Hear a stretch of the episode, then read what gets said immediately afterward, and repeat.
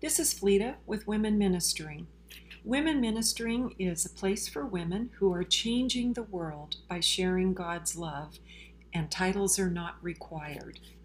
And today we're going to be talking about the importance of setting goals. 2020 is here, and the talk about goal setting um, started way back even before December of 2019 because a lot of us make the practice of setting goals or making resolutions. Setting goals is a beneficial thing to do, so are resolutions. And sometimes we set some really lofty goals that, you know, by the end of February, you're about to give up on it because it just doesn't seem to be so important anymore, or it just seems to be something that you can't do. Resolutions are similar to goals. A goal means uh, the process of identifying something that you want to accomplish and then establishing measurable goals and trans and time frames. Resolution's a little bit different. It's more like a promise that you make to yourself to start doing something good or stop doing something bad on the first day of the year. New Year's resolutions are really common, and we promise ourselves we're going to lose weight or start an exercise program, stop smoking, um, start going to church more regularly, uh, set a budget. There's 101 different things I could name, but too often they kind of fall by the wayside after a month or two. Now, with goals, you can use a method called SMART, and it's specific measurable, achievable, realistic, and timely, which the first letter of each state of each word is spells out smart. And it's a great method. However, there's something that I believe it lacks, and that's why. Now, if it's something like losing weight, well, the why is pretty easy. I why do I want to lose 10 pounds? Well, because I gained 10 pounds and I need to lose 10 pounds. So it, there's not a lot required with that. But there are other areas of life where you may set goals, for instance, spiritual goals, that you really need to ask yourself why. What am I trying to accomplish? So, if there's a specific area of your life that you're setting goals for, um, you need to have an interest in it because one of the reasons we stop something is because we lose interest in it and find that it really doesn't have any meaning in our daily lives. So I believe it's important to ask yourself why.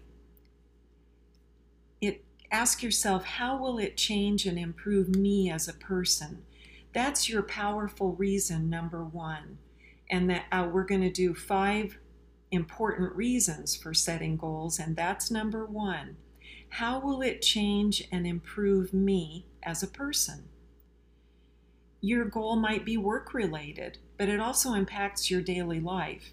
So, how is that goal going to change you? Or is there someone else that, or something else? We don't set goals to try to change others, but maybe it will change the atmosphere at work um, or make you more productive at work.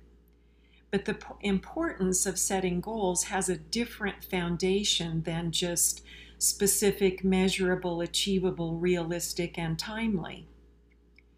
So look at yourself.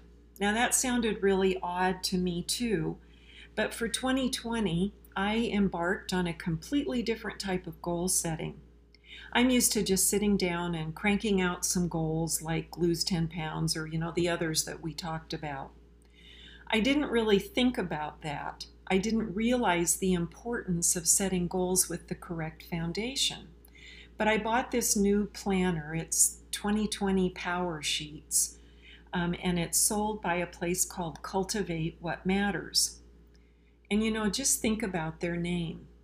Their goal in their business is to help me cultivate what really matters in my life, not just set goals, as you, but the, instead to recognize the importance of goal setting.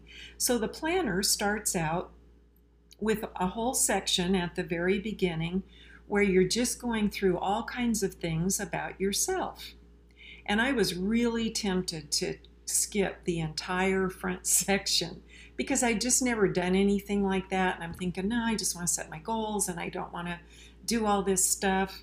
But I decided I would because along came the Holy Spirit tapping me on the shoulder and urging me to do something different. So I did. And there are statements in this planner, like the three I'm going to read you here. The first one is Who you are helps determine where you're going and what your specific goals will be. Well, I guess, you know, that's true. I just had never thought about that in relationship to goals. What makes you come alive? And there's your powerful reason number two. What makes you come alive? What things, activities, or experiences fire up your heart and lead you to live with intention? That's a really important question. Now, those weren't normal words I had ever heard in relationship to goal setting and its importance. The other thing I did, and I have a blog about it, you can find it at womenministering.com, called Choosing a Guiding Word for 2020. Um, and this is something that I've done for years. Um, years and years ago, the church that we were in um, had a practice at the beginning of the year of setting a fast, and then everybody prayed for a word. Now I've changed it a little bit, and I usually do it at the end of one year to be ready for the next year. And so I had already chosen a guiding word for 2020. And it's a powerful step in goal setting. The word that I felt that applied for me, and that, you know, you pray about it and you wait and allow that to kind of grow inside of you. And the word that came for me was new. Now, that's a pretty simple word, and it's not really that profound unless I do something unexpected with it. So I've applied that word to women ministering, and I've done things that were both unseen and things that you'll see if you've been watching the website. I started women ministering last year in June. It went live in mid June of last year. And I've been setting it up and growing it and working on it. And I wanted to make some aesthetic changes, some structural changes, and changes in the resources I create. The aesthetic changes, I got a new theme and I got it all set up in December. Um, I also got a new email provider so that I had a lot more flexibility to create an email that I really liked and that I felt like matched the theme and the intent of women ministering. And not only that, it's much prettier, and what woman doesn't like pretty? but how something looks does matter. And I restructured the internal workings of the blog so that everything works together and moves toward women ministering fulfilling its goal. Now, that was all new, and new was the basis and part of the importance of setting goals for women ministering. So, yes, women ministering, an entity, has a goal. That goal is to encourage women ministering to flourish in every area of their lives. So you're thinking, what does it mean to flourish? Flourish literally means grow or develop in a healthy or vigorous way, especially as the result of a particularly favorable environment. And that's reason number three is to grow or develop in a healthy or vigorous way. That's exactly what I want to see happen for each one of you. So, in order to do that, I had to make sure that every part of women ministering worked toward that goal. And you can't see what I did, but I hope you experience it in the resources and blogs I provide based on that goal for women ministering. And then I went on to break down that one big goal into smaller pieces that I could put into action. So it kind of incorporates the idea of the SMART goal because what good is a goal if you don't do anything with it? The importance of setting goals becomes more than just an exercise we perform at the beginning of each year. It becomes more personal and focused this way. And as women who are ministering, we have goals given to us in the Bible, like this one in Romans 12 2 out of the Passion Translation. It says, Stop imitating the ideals and opinions of the culture around you, but be inwardly transformed by the Holy Spirit through a total reformation of how you think. This will empower you to discern God's will as you live a beautiful life, satisfying and perfect in His eyes. I just think that's a beautiful verse. But being inwardly transformed is a huge lifelong goal. You don't just change, completely change the way you think overnight. And so it can seem overwhelming. So it's important to develop some smaller and more chewable pieces of your goal. There are a lot of other scriptions like that, but powerful reason number four is to become more like Christ. So let's start with your ministry. Now, you know that my view of a woman ministering is a woman who loves Jesus and shares his love wherever she is and whatever she's doing. It doesn't require a title, you don't have to be on staff at a church. If you are changing your world by sharing God's love, you are a woman in ministry. The word ministry just means serving. So if you're at home with young children, that's your ministry field, and it's tremendously important.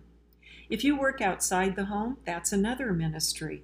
You're showing God's love at work by being like Jesus. Maybe you lead a Bible study. You are a woman ministering, and that adds to the importance of setting goals, not just for your ministry area, but also for yourself. So, first of all, pick just one of those areas of ministry. Maybe this year you need to focus on you so that you'll be more built up and more prepared to fulfill your ministry in a better way. But it needs to be the one that makes you come alive when you think about it. That's powerful reason number five that you think about something and you get excited about it. That's the thing you need to pick. Then start the process of refining the smaller goals for your ministry or whatever it is that you've set as a goal. You might be meeting with some friends once a week to have coffee and share with each other. Maybe they're also Christians and they need some encouragement, because really, who doesn't need encouragement? You'll love the definition of encourage. It means to inspire with courage, spirit, or hope. That's just awesome. Now it says inspire, and what does inspire mean? Its definition is even better. When inspire first came into use in the 14th century, it had a meaning that it still carries in the English today to influence, move, or guide by divine or supernatural influence or action it's this use that we see in Scripture in phrases like Scripture inspired by God. It's kind of the idea that it's God breathed, God given. It's the idea that God shaped the picture in an active and explicit way. And the meaning is a metaphorical extension of the word's Latin root, which means to breathe or blow into. And I just think that that's beautiful. God inspires us, He influences, He moves and guides by divine action and breathes or blows Himself into us. Then to encourage means to inspire with courage, spirit, or hope. That's so beautiful to me. And imagine the importance of setting goals is directly related to God's breath in your life. So that's my goal and I hope you can make it yours as well. Encouragement and inspiration to achieve God's goals for us, to be the person He created you to be, not the person the world has told you to be. That's living for God. Within your ministry, you have the opportunity to inspire and encourage others. That's the definition of ministry as far as I'm concerned. I love it. And that makes me come alive. I want to be your partner in doing this in your own life. Then you can go around breathing out life, inspiration, and encouragement to those around you. That's the importance of goal setting for Jesus, for ministry, for family, for friends, for work, and most importantly, for yourself. if you go to this blog, um, which is called The Importance of Setting Goals for Ministry, you'll find a free download that is Setting Goals to Flourish. And it just talks a little bit about this process and then gives you some worksheets to use to set goals in whatever area it is that you decided you need to set goals for. And so I encourage you to go to the website and get the free download. And for now, that's all I have. I just pray that you will be encouraged to flourish in Jesus. Thank you.